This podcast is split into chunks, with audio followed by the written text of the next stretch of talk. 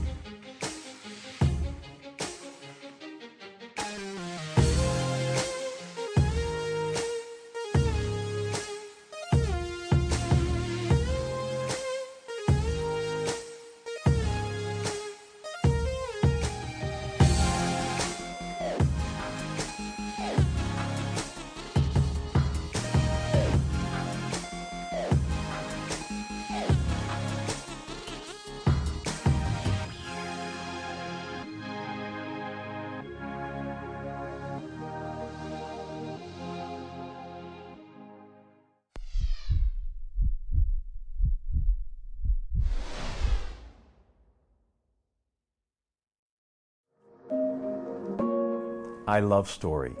Our lives are story. We engage through story. Now that I am doing American Real, I am able to help tell other people's stories. And there's an art to that. I want people to be inspired by the content. And it's not me, it's the guest. I want them to learn from the guests as I'm learning from the guests. And once you start to see progress, um, to me, it's motivating and makes you want to work harder to get to the next piece. Now you're pushing us to record episodes. So I had guests in, and I'm learning the technology.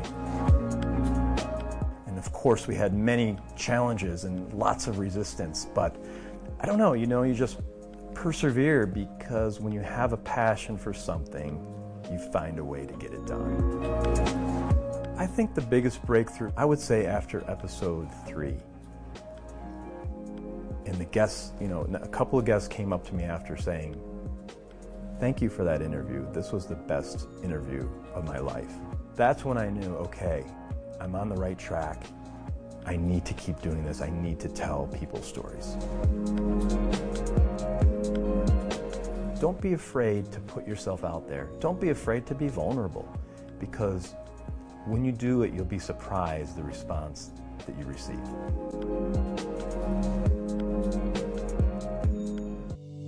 If you're interested in starting your own podcast, join me in Podcast Your Passion.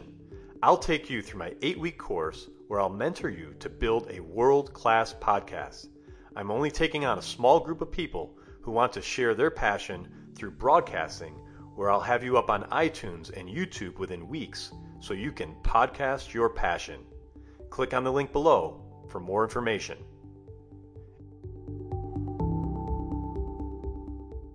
This week on American Real, we continue with our millennial series and welcome Diego Xirum. At a very young age, he had a burning desire to pursue his education. He eventually received a scholarship coming to the United States, where he settled here in upstate New York studying English as a second language. Then Diego took all of his knowledge and is helping to install water filtration systems in homes there so people could have clean and healthy water. He's also passing on his knowledge about education so others can prosper to get scholarships and broaden their horizons by going to either the United States or other places in the world. So sit back, relax. You're going to enjoy Diego Xirum.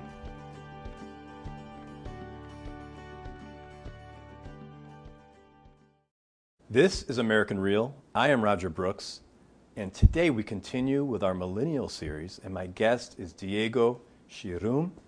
Diego, welcome to the show. Thank you so much. It's a pleasure to share with you um, today. Absolutely, and we uh, stumbled upon each other through uh, a mutual friend, Debbie Morello, who's also a guest uh, here in our studio. And I understand you spent a couple of years here in upstate New York. Right. Um, but if you can, take us back. How did you How did you end up here uh, for the couple of years that you that you were here? Okay. Uh, first of all, I'm gonna start saying I'm uh, from a beautiful country that calls Guatemala. Uh, it's located in Central America. It's close to Mexico, and um, actually, I come from a Mayan family. So I started to work when I was a little kid, when I was seven years old, or maybe seven and a half, seven and a half, between seven and seven and a half, and um, I started to do many things because we and my family didn't have a house, didn't have a place where to stay. I mean, we didn't have anything. So my parents used to say, you know, if you want to do something, if you want to make your dream real, you have to work hard. And I left them and I went to work with different people in different uh, places in Guatemala. And then, like three years later, I realized that I, I, I, I, needed to study because I couldn't speak Spanish. And, um, and I started to work hard and I started to wash dishes in different restaurants. I went to work with people who have a nice house, cleaning the toilet and uh, building houses, and I did many things. And then um, I grew up, you know, little by little. I went to school, paying my schools by myself, supporting my family and my siblings too, with meals, with money and then um, I realized that uh, I was really good with school, so I said I should continue with that. And uh, many people came to me, you know, they wanted me to give up with my dreams. But something that I learned if you're going to give up, you will never have a good future. So I was a little, but I think God gave me the wisdom, you know, say, I will keep working hard. And then I got to um, high school and then I got to college in Guatemala. And um, after that, um, I started to work with different uh, non-profit organizations uh, because, you know, when I was a little, we didn't get any help, any support. So what I wanted when I started to work with those non-profit organizations is to help those people that they were having the same situation that I had before. So I was working hard, and many people, you know, like looking at me like, it's not that kids who used to pick up the trash, you know, the garbage, and and people couldn't believe that I was that, that guy. And they say, you know, how come? He's poor. He doesn't. He didn't have anything. How he get a degree? And they were, you know, like make me to make more strong, show people that nothing is impossible. Um, you can, you know, you can be poor economically, but if you are rich inside, you can do whatever you want. Wow. You know, that's what I learned. People are telling me that I couldn't study, that I couldn't do anything because we didn't have anything. So what what inside of you triggered the confidence to be able to start to go after your dreams? Because as you mentioned earlier, there were a lot of people along the way that maybe were negative or right. didn't think you could do it. So, how old were you, and when when did you when did you did you always have this confidence, or what did it take? Um, you know, I believe in God. I'm a Christian. When I was 11 years old, I was complaining about many things with God. God, why are not allowing us to have a better life? I, I, I'm working hard. My family is working hard. And why you are leaving us? You know, I did that several times. I can say probably like almost a thousand times, complaining with God. In my praying, you know, like God, if you say, God, why you are allowing us this situation? And one time I was crying like a baby when I was 11 years old. I was crying. And, um, and I have seen people, you know, when they go to church, they fell down, and I say, well, who does that? Nobody touched them, and they fell down. And one time, it just felt something in my heart like, God, if you are real, show me something, do something. Many people talked about you. Show me something. And there where I started with, you know, like the, to strive myself to do what I wanted to, to, to do. One time I was in my room alone, and I told God, God, if you are here, tell me something. I don't want a pastor or uh, somebody who can come to talk about you with me. Talk to me. I want to listen. I want to do what you want, you know, like me to do. And then it took like couple minutes, you know, I feel something behind me. Like a voice, it says, shh, I'm with you. I am with you. And anything you want to do, you will do because I'm with you. Dream big, be strong, be patient, and I will take you wherever you want. And then, you know, it, I just feel like a hole that I can't explain to you. The hole that we receive from our parents, it's not the same. And I just feel cried the whole night. And there is where I realized that God exists. If you tell me right now that God is not here, let me tell you, God is with us. The Holy Spirit is with us today. And there's how I changed the way how I was dreaming. Because when I was a little kid, I wanted to do something great, to teach people that it doesn't matter where you were born. The matter is how you will, how do you want to end your life. You can you are poor, okay, but how do you want to finish to end your life in this world? So that's what it makes me more strong. Dream a little bit more, be be big, bigger, you know. And I'm just not thinking like, okay, I, I, I might do something a little. What people say that is impossible, I can say it's possible. And that's how I started, you know, to grow my faith and to dream big. And that's why I'm here. Phenomenal. So you, when did you first come to the United States, and what was that for? Um, I came here in 2011 in Binghamton, New York. That was your first stop? First stop, first time in Okay. the United States. Okay. hmm Before that, I couldn't speak English. That's the big challenge that I, I mean, a big decision that I made before 2011.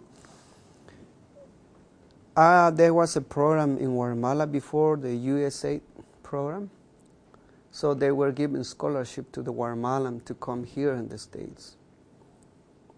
And I remember one of my bosses called me and said, I can see something from you. I don't know what do you have, but I feel and I and I see and I said, well, I'm just a simple guy. and then she told me, you know what, why you should why you don't try to get a scholarship in the States. And I just thought I remember I told her, you know what, forget it. I tried with the local university in Guatemala and I didn't I didn't get the scholarship. I really wanted to learn English. But I didn't get. And I was complaining with God again, like God, why you are not helping me? But thank God this woman came to me, helped me to fill the form. So I came to the part of the embassy in Guatemala, the US, US, US embassy in Guatemala. I went there with the team, with the coordinator. So I kept my resume, my information. And I remember that when they are trying to, to find students, we were like a thousand students. Mm. And then when I went to the office, they said, "Oh, just leave your profile and ask to the secretary, like, why do you have so many?" And she said, "Well, you are one of them." And I just said, "Well, I don't know if I will get that scholarship." And it took us two years to follow the process, doing in, uh, kind of uh, community service for all like a thousand hours of community service. So all these requirements. Exactly. Mm-hmm. It took us two years, and at the beginning we were more than thousand students, and then little by little came down 500, 400, 200, 150. And at the end of the two years, uh, George Washington University selected 19 Guatemalan and I was of them. I was one of them. Wow. So and I came here and at a Broome Community College without knowing anything in English. All by yourself? With the host family. Okay. But I couldn't talk speak to English, them, right. speak English. And then I started here at BCC taking ESL classes. And little by little, I improved my English and then um, I started to take like a normal class with the local students, and there where they kill me.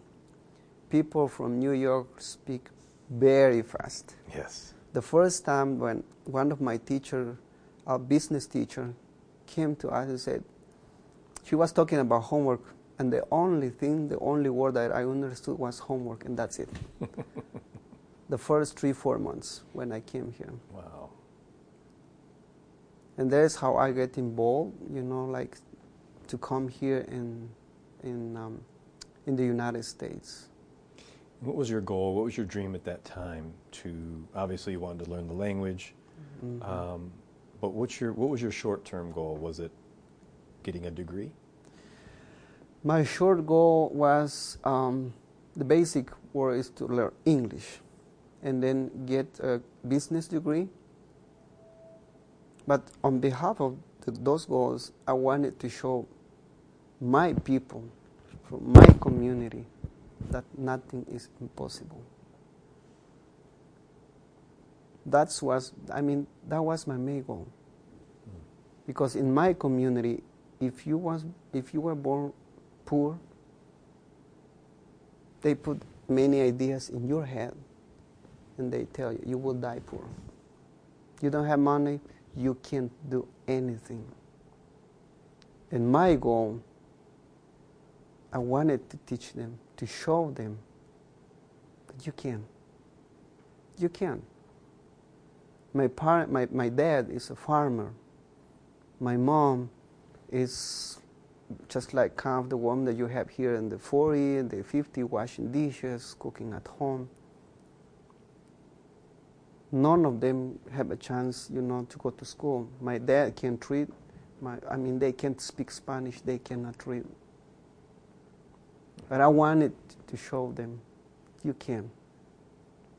The most important here, when I, before I came here, was to show them that the most important thing is what you have inside and you have in your mind. Not your money, it's the power that you have inside of you.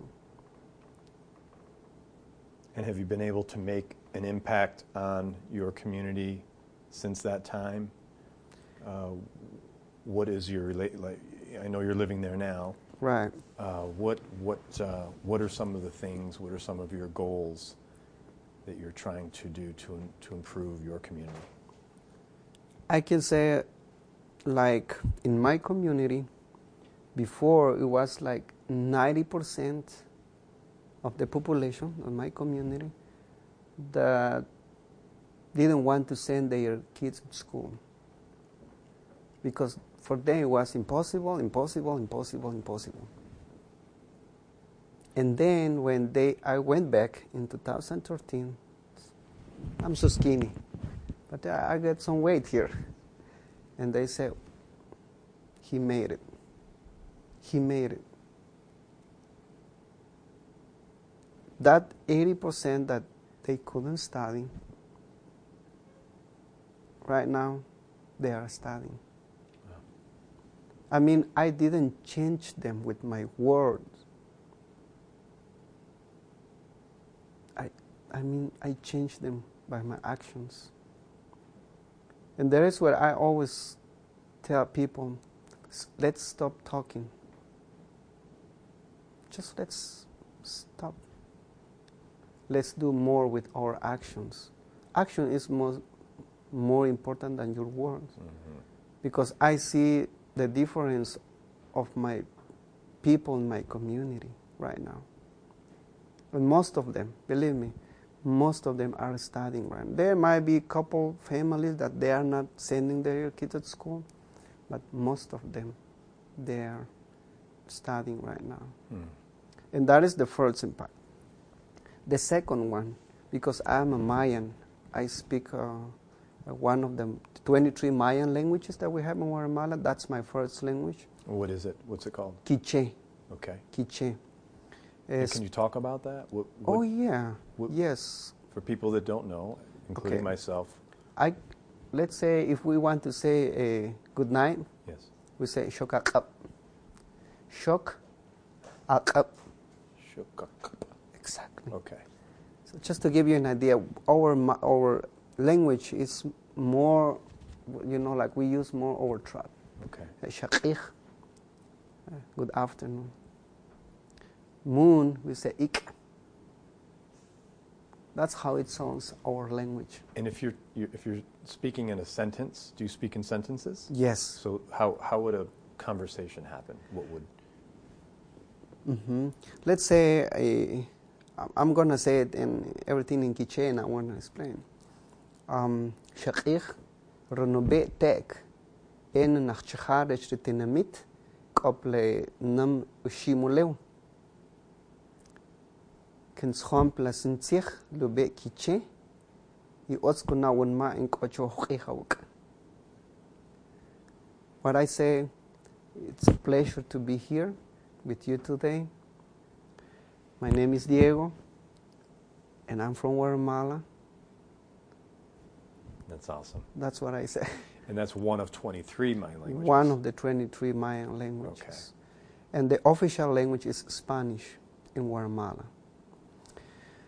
So why I'm talking about the language, because it's really hard to learn the language in our country. Before, right now, it's getting better. We are getting, you know, support from other countries at the school. Like um, there's one that called IGA, like an institution, like a national institution that teach you English. It's it's a really good one. But ten years ago, it was it wasn't good. If you get access to that, you have to pay a lot of money. But I didn't have money. So the, imp, the other impact that my community got from me is that if he, if he, if he learned English, I can do it too. So that is another thing that I didn't go to them and say, oh, you can do it. Maybe sometimes I did like, okay, never give up. You can do it. And that's what I tell anybody. If you are 20, if you are 25 years old, it doesn't matter. You can do it. If you have a dream, don't stop. Don't stop. Just keep working hard and you will make it. And how hard was it for you to learn the language? How much time did you put in? Um, I'm still improving, but I can say I am like too, just so you know. you know when uh, part of the program who gave us the scholarship, Georgetown University, who sent us here. One of the the, the rule, kind of a rule that we should live with a family at least one year. The host family who can't speak Spanish. So I came with them, and it took me like three months, you know, just to learn a little bit. Mm-hmm. At least I can, I could ask for food. It's most more important. If you don't feed your, you know, yourself, you die. I started to learn that, and then I can give you an average. Like during six months, I understood a little bit more what my teacher was saying with my host family, what the people, you know, the environment, the society from Binghamton, uh, the rules, how it works, uh, things here. Six months. I can say it took me like six months.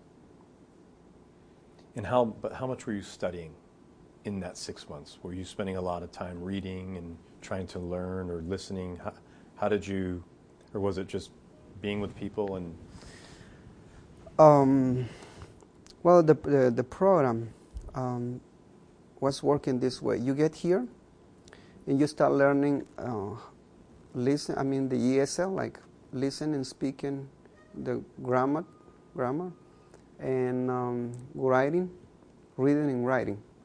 Those classes that we took since we got here. And we started from 8 to 5 from Wow. BCC all day? working.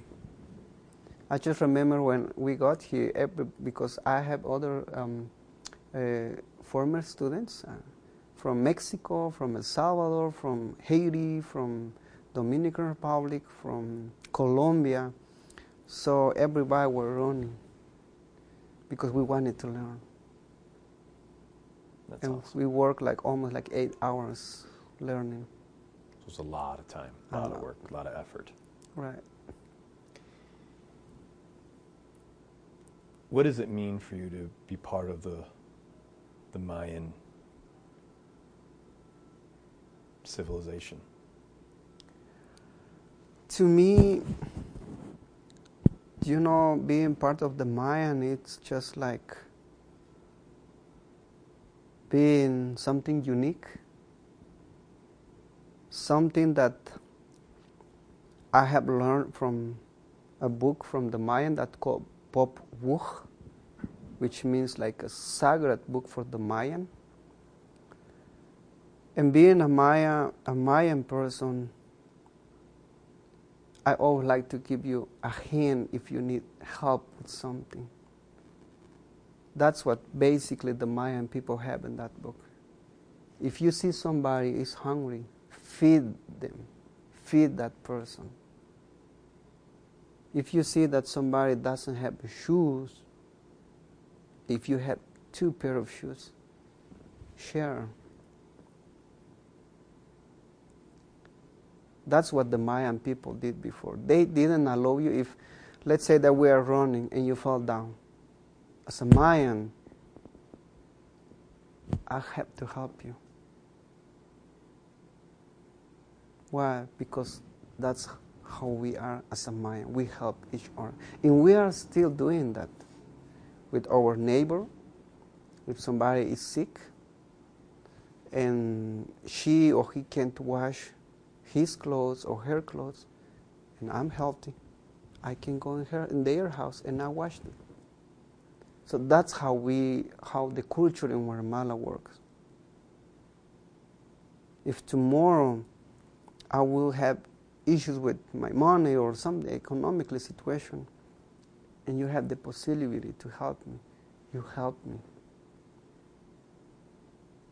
That's you know like how Mayan people, and that's why I say like something unique, because um, nowadays people don't care about that anymore. Even sometimes families, your brother, your brother is rich, and you are you don't you know you are you are having a hard process in your life. Your brother might be gone. You know, like, okay, it's your business, it's not my business. And is that something you observe in Guatemala or here or both? In Guatemala. Okay. Mm, Part of our culture as a Maya. So Okay. that's what makes us something unique, I Mhm. can say. Mhm. What did you think when you came to the States um, in comparison to how you grew up with those core principles? You know, it makes me sad in many areas of the lives here. You have TV, you have bus, you have water, you have electricity. You have many, I mean, there are many opportunities here. And many people here are not happy with that, are not taking advantage what you have here. In Guatemala, the rural area, no food, no jobs, no bus, no power, no water. If you want water, you have to go to the river, walk two hours, and bring your water in a bucket. We wish, believe me, that I wish to bring my people in, you know, or your people, I mean, take it with me in Guatemala and show them how we live there. I have seen many youth in the United States complaining about shoes. They have a Nike one, a nice one. They want another one. They have a nice cell phone, an iPhone.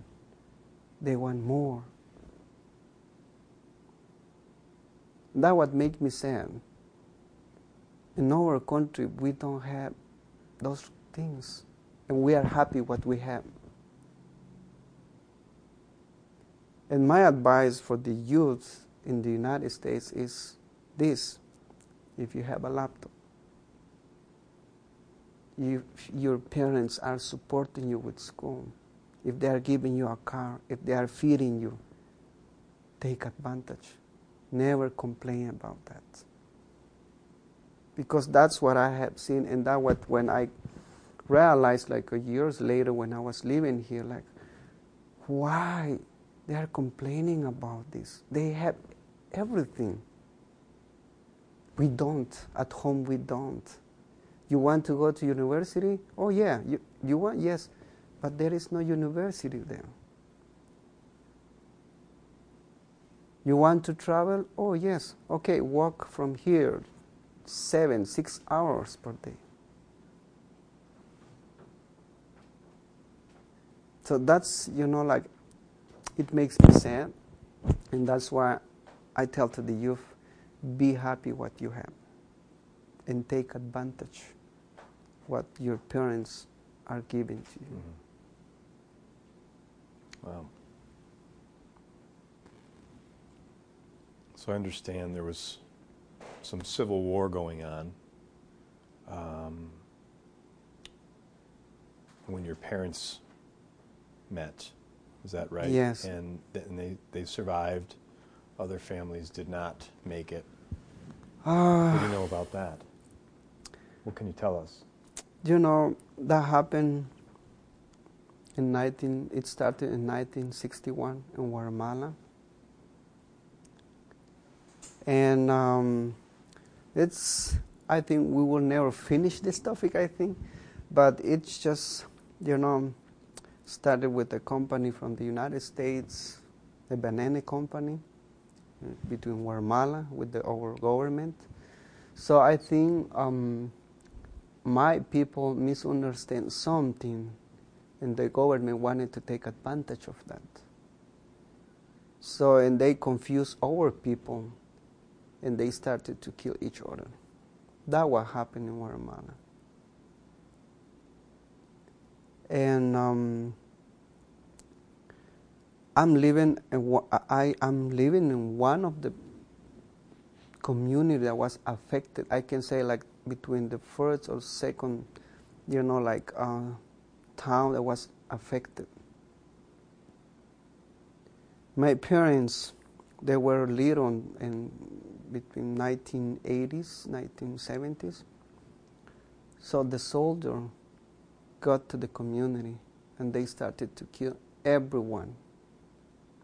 Everyone. I couldn't meet my grandpa, my grandma, because the soldier killed them, but even my parents don't know where they brought them, they were put them, nobody knows. My dad and my mom, thank God, they escaped. They went through the hills. How old were they? My mom was 11, my dad was uh, 14 years old. And they escaped together or separately? They escaped together with other kids. With other kids. And there with it start the story when people asking like the age of my parents, like, okay, how many kids do you have? Like eight, ten, twelve, because they got married early.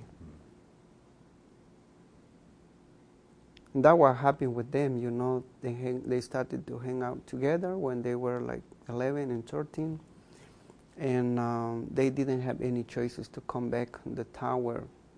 they they couldn't see how the other people killed, got killed. But uh, some other people um, said that the woman who were pregnant, the soldier took a knife. They cut right here. They took the baby. They smashed. You know, it's something that, you know, our government doesn't like to talk about it. And that's what they did with the pregnant woman. They did worse thing than that. But just to give you an idea about the silver worm in Guatemala. And many people, they escaped, many people are living in Mexico nowadays, and they don't know anybody in Guatemala because they lost their relatives there.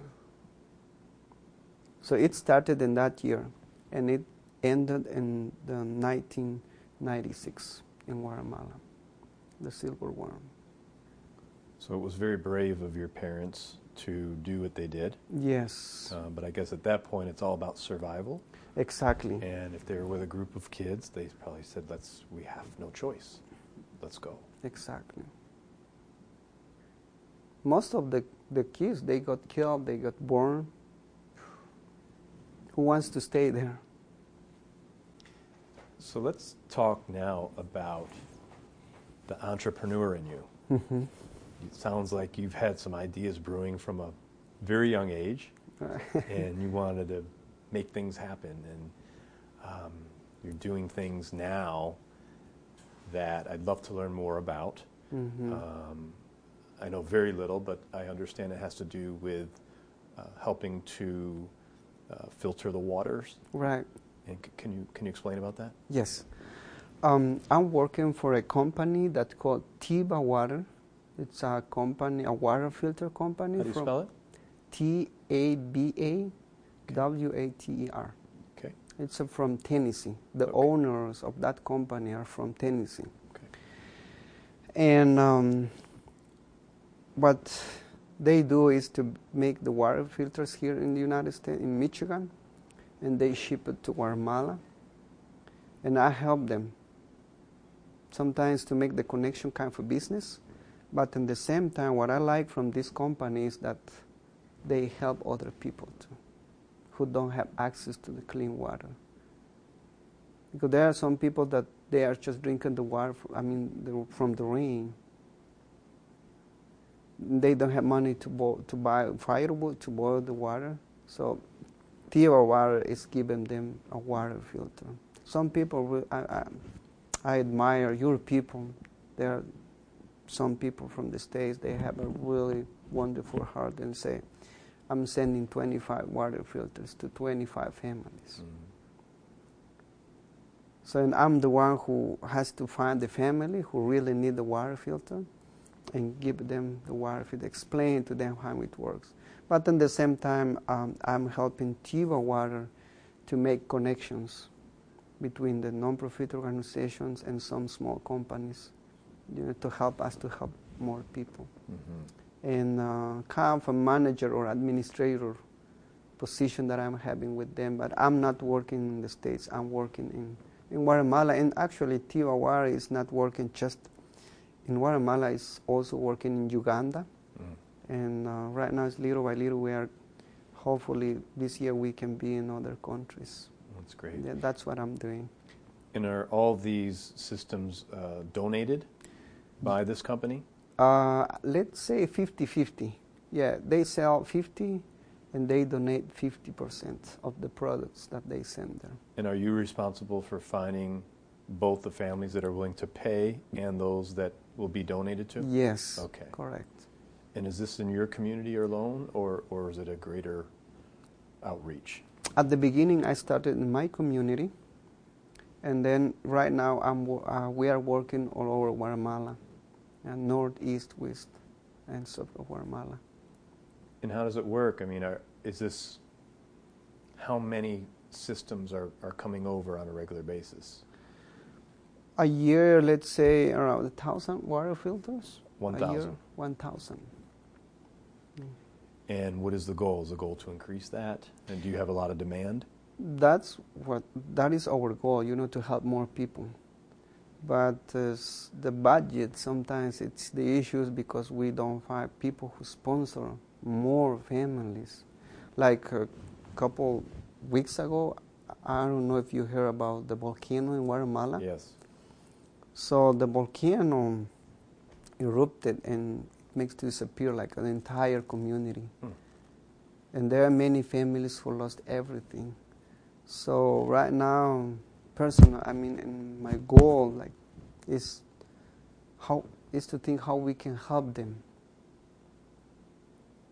How I mean, I wish we can find people who will sponsor them and take the water filters there and give it to them because they lost everything. Sure. House, land, furniture, and other families too. And where do the sponsors come from?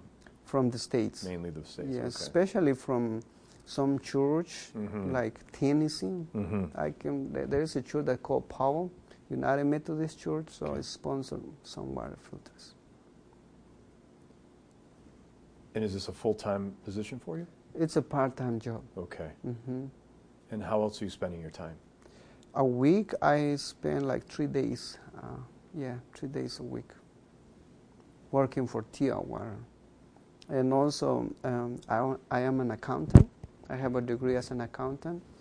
So I'm just having like um, my personal office, like um, kind of a service office. So people who have business, I, I'm the one who tell them what to do about the taxes, when they have to pay, and how is the best way to do it. That's, That's what phenomenal. I'm doing. Yes.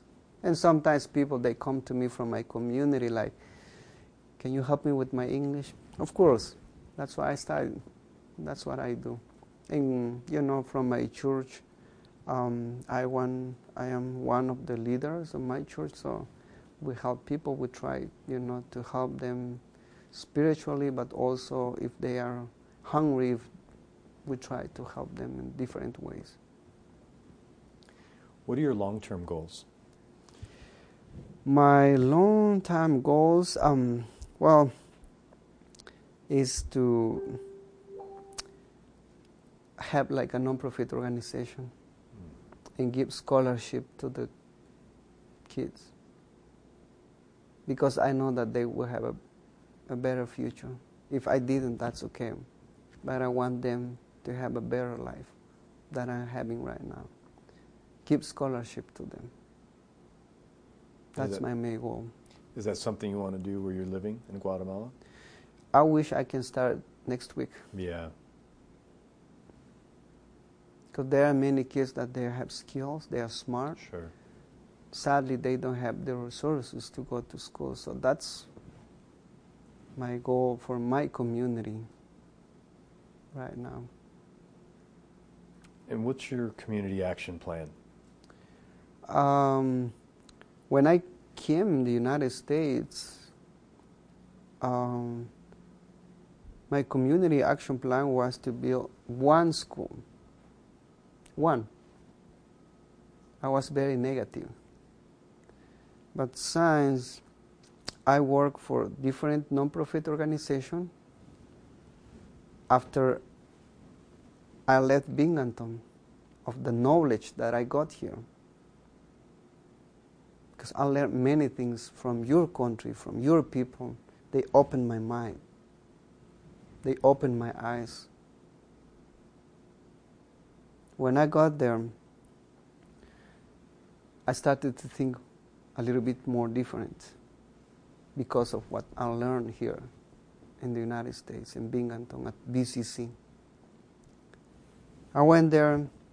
It took me around five years to build 17 schools. Wow. What does that mean? What did you? What did you? What is? It means that not me, but I give the idea to those people who make the dreams real to change like 2,000 lives. Yeah.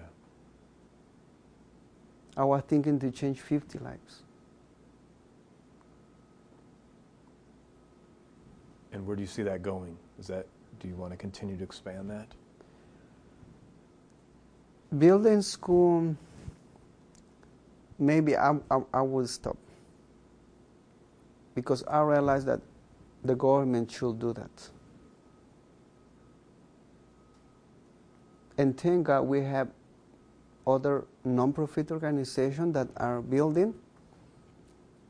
So, in my opinion, right now is to focus on scholarship. How we can take those kids, those youth, to grow. Give them access to, to colleges Exactly. here in the States or around the world. And my goal is this if you have a very quality of education, you can change five more lives. If he has a good education, that person can make difference. I cannot do by myself. But that's what I want to put on them like a seed. Give you the seed, go ahead Mm-hmm. put more seeds. You change five lives, okay, those five people can change 10 more people. That's how it works, our world. But sometimes we are not able or we, are, we don't want to see it in that Mm. way. But that's my goal. It's wonderful. Diego, can you talk a little bit more about the school itself? So, what, when you say built 17 schools, what does that mean? From the ground up, a new school, school was built? Y- yes, I mean, we go to the community, Mm-hmm. They don't have a building. They just writing on the dirt, on a rock, or something like that. And I wasn't happy with that. Our government does. I'm not, and I wasn't, and I won't. Do you want to see your kids learning in that way? No way. Wait a moment. It's a human. You know? So, with that, seeing that situation, because I have that life, sitting on the floor where actually it's not the floor, it's just between plants and grass and trees and the mosquitoes, and then you are getting thirsty and I wish my some of the local, local government can have that experience, but they never had that, and I'm sure they won't. So that you know that make me sad before like they should have a chair and learn as a human being. And there where I started with that building. And thank to your people. You have my respect. Your people, they supported us in different way. They trust in us. And thank to you because we have those schools there, the buildings. The kids are happy, playing around. That I couldn't see that before. But now, having that, it changed their lives. So what I experience, what I, I have it before, like an experience, they are not having that anymore. Right. And that's what I wanted before for them. And is this in 17 communities where? Wh- Where, where, where are these schools? Uh, mostly it's like uh, center of Guatemala. Yeah, in part north of Guatemala, northeast. Okay. That is where I'm working because Guatemala uh, has a 16 million population. 16, not 60. 16. 16. And um, 80% of the population are Mayan. Wow. 80%. 80%. Hmm. So where we, where I have been working, it has been mostly with the Mayan people. Of course, I'm not taking out the other culture, but I'm, you know, working with them. But I have been working most with the, the Mayan people. I can mention the over there we don't call states. We call departments. Departments of Quiché, departments of Solola, departments of Huehuetenango, and part of San Marcos. That's where I have been working so far. The p- poorest community. And how long did it take to put up these 17 schools? Um, five years, almost six years, because I left here in 2013. The last one was at the beginning of this year that we finished to build. Not a huge building, uh, two, three rooms, but That's okay. That's a start. it's how we can start. That's right. Yes. Well, congratulations. That's remarkable. There's not too many you. people that can say in this world that they help build schools, one, let alone one, but 17. That's phenomenal. Like you said, giving thousands of, of children uh, an opportunity. And, Right. and hopefully the next step is to generate more scholarships so they have the same opportunity you did. Exactly. I hope, and I'm trying myself, you know, to tell them. And that's what I'm saying at the beginning. To your people, never give up. Never. Many people will be coming and they will tell you, really, that is your dream? And you tell them yes, and they tell you, you can't do that because they never tried. That's the problem. Right. That's the problem. They have never done, and they tell you that you can't because they can't. And my advice to your people, to you, you do it. Try it. And that way you will see if you can or not, but mm-hmm. you have to try it.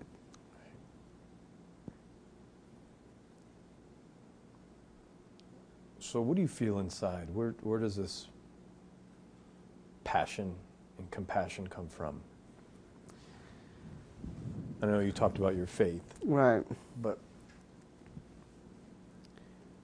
What it makes me strong, why I'm doing this, just because of Jesus. If he gave, he gave his life on the cross, nobody can do it as a human being. But at least I say, if he did that for me, it's impossible for me to help other people, to be patient, you know, for their dreams. No. If Jesus did that, why I'm not? I'm not giving my life. I mean, for them, but I'm giving them a hand, and that's what it makes the difference inside of me. I'm your friend, okay. If I will tell you, look, they will crucify you. You might say, you, you might live right now, I'm sure. Why? Because the love that Jesus had it's very different than we have. And I want to understand by doing this. And that way it makes me, nothing can stop me and nobody can stop me for my personal dreams and for my family's dream, for my friends' dreams. No. If Jesus did that on the cross, He gave His life. Why I'm not doing this? That's what I have here. Why? What's your outlook on the world? Do you feel good about the direction of the world? Are you concerned? How do you feel? I'm worried. I'm worried because our presidents, sadly, I'm not talking about just your president. I'm not talking about just my presidents. The entire world. They are taking care about them, not about our country. I'm sad about that and I'm worried. Our president should serve us, not us. They're making business, they're making agreements um, because they are seeing their things. But you don't feel they're putting the people first. Exactly. They put themselves first. The issues here is the economic. That's what I. I'm not. I'm. I don't hate politics. It's important to have it.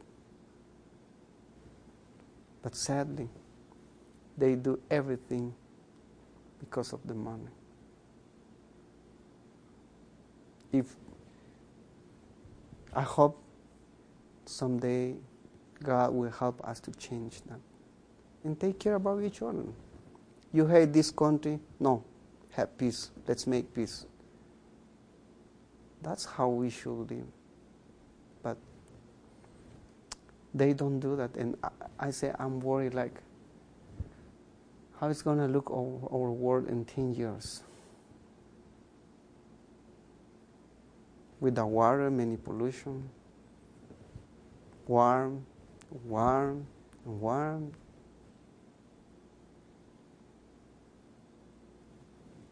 That was my next question is where do you see yourself in 10 years? I you know, I wish to see my entire community helping other people, not because of me. I just want to be in a place that I can see them, that their life, their life changed, and being an example to them how we can help other people. I mean, in 10 years, I want to be somebody who's saying, He did it. I want to do that too. And I always tell my family, my friends, please, I don't want you to reach the same goals that I reached already.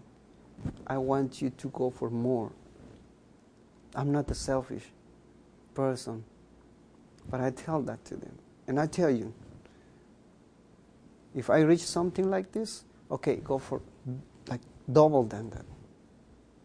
That's what I, I mean, want to see my, myself in, in 10 years, like being a good example to them. Phenomenal. Well, look, this has been a very enlightening conversation. Um, I think you're well beyond your years. You taught me a lot of things today and uh, I thank you for being here. Uh, one last question before I let you go. And you're young, so you have a lot of time left, but if you think about 30, 40, 50 years ahead, mm-hmm. What do you want your legacy to be? The leg- legacy? Your legacy. What do you want your whole life to mean? Wow.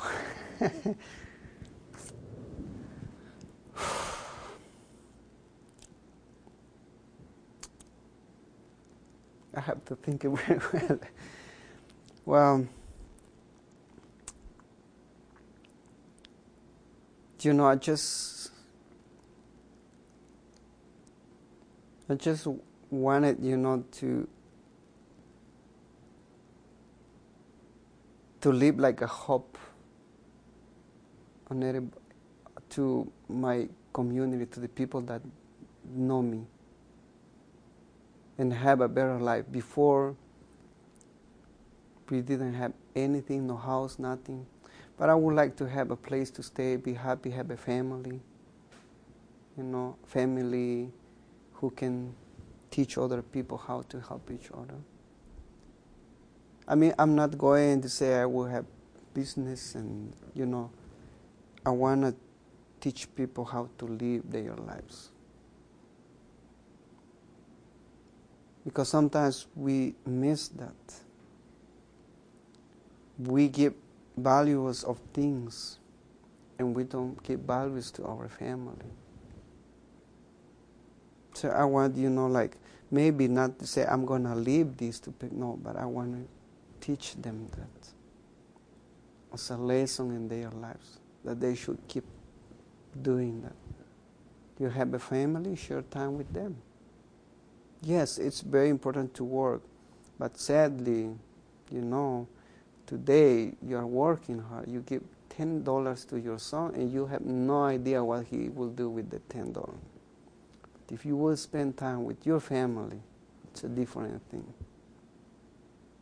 You are giving your kids a better future. Why? Because you are spending time, and that's what I want you know to leave it to the people. Because my mom, you know, I, I, would like to share that. Maybe I cannot explain very well in English, but there is a, um, a phrase in Spanish that it says like, um, you want to leave something to, to your kid? Keep time. Keep time. Make time. Because what happened if you're not given time, and then later you want to spend time and you can't do it anymore? You have to know how to live with the time. Not the time makes you to live. You have to live with the time. People forget about it. They think that we will be living here for centuries. No. Short. Short. And that's my last advice to anybody. Be happy what you have. Be happy. We're human, we have issues every day. But let's be happy what we have. Tomorrow is another day. Tomorrow will be different. We have to be strong. And that's my advice. Let's be happy. Our problems are not really bad like other people. And that's my advice to anybody. Be happy what you have. And let's be happy. Let's enjoy our lives. Because we will be here for a short time. And then after that, Diego won't be here anymore. But that's, that's my advice. Let's be happy. Phenomenal. Diego Xirum. Got it. Thank you for being here. Thank you for spending time and, and your insight and inspiration. And we wish you all the best of luck. And let's stay in touch. You're now part of the American Real family. Thank you so much. It's a bless for me to share time with you, to your people. And um, I hope in 10 years I will be here and we will talk how we, how we have, what we have done. That would be phenomenal. And I'm very happy and thank you for giving me. It's an honor for me to be here, to be in your program. And um, I wish you the best. And I'm sure there are more stories that are coming to help us to make this world better. a better world, a better life for our people. So thank you Awesome. so much. Thank you so much.